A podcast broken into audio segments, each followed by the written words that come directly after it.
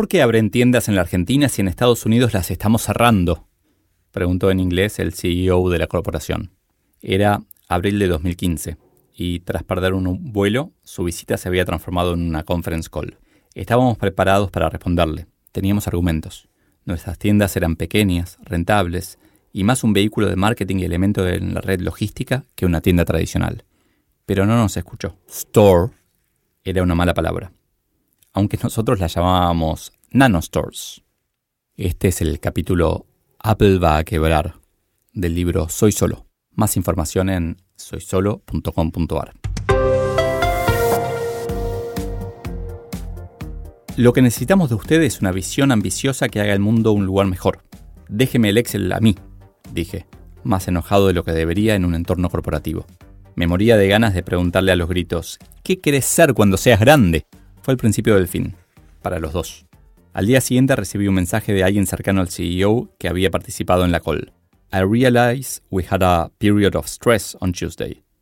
I did hear your concerns about the long term and the need for a vision.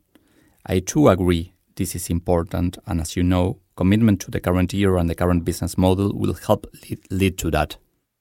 Hablando en criollo, cumplí los números del año y cállate. Enfocarse solo en ganar, dinero, un partido, una elección, un presupuesto, destruirá el resto de tus valores. Estaba muy enojado. Mi coach me recomendó que no actuara en ese estado, secuestro emocional. Me tomé unas semanas de vacaciones. Volví más calmado, pero totalmente decepcionado. A partir de entonces se me hizo mucho más difícil sostener mi, visión para la empresa. Me fui un año y cuatro meses después. Hacía tres meses que el CEO ya no estaba en la empresa. En el comunicado de su salida ni nombraron su discusión conmigo. Nos tradamos. Nuestra visión había nacido muchos años antes. En 1999 teníamos en OfficeNet siete máquinas de fax para recibir pedidos, una al lado de la otra.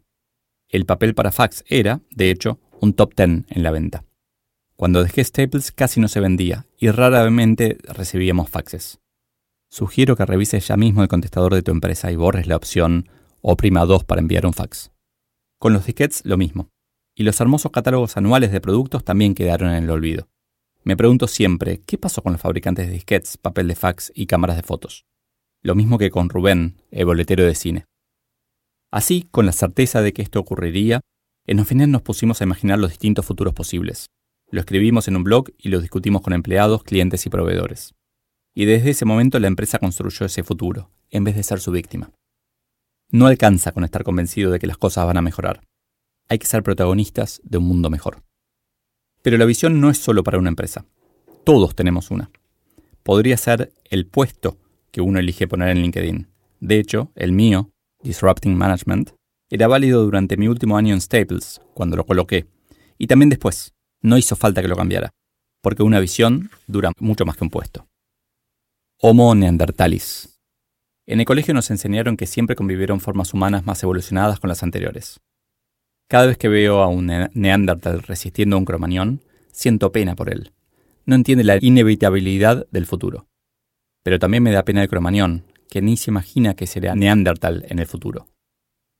A cada taxi le llega su Uber, pero a cada Uber le llegará otro Uber.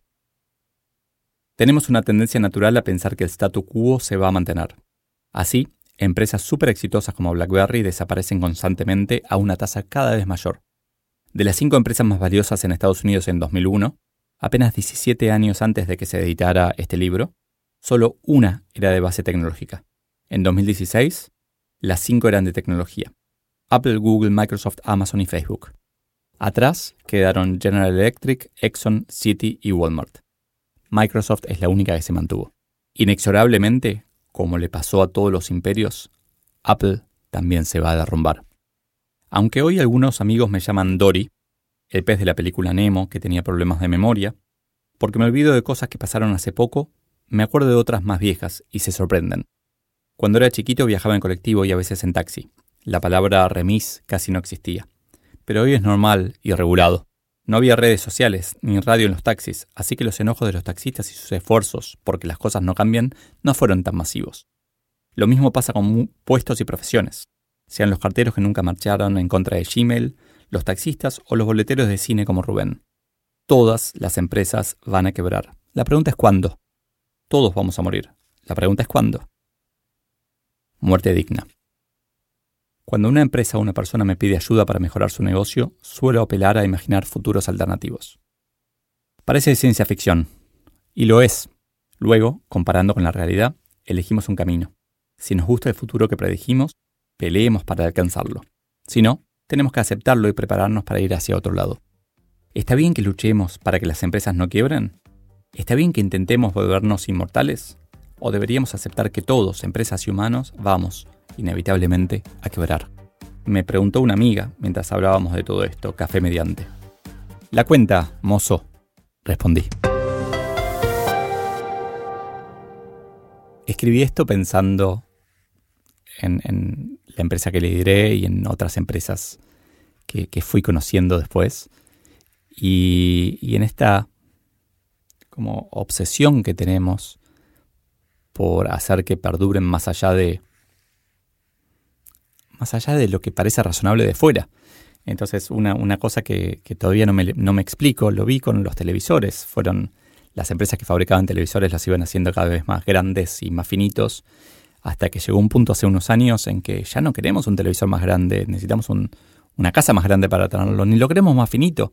No cambia nada que, mida dos centímetros o uno, por lo menos desde mi punto de vista. Y veo lo mismo con, con Apple en particular, que me imagino los, no sé, 10.000 ingenieros que tienen para desarrollar eh, eh, sus teléfonos y digo, pucha, ¿cómo van a hacer para que yo quiera el siguiente teléfono después de este? En el momento de grabar eh, este capítulo, hace dos, tres semanas, salió una nueva versión y lo lograron, me encanta.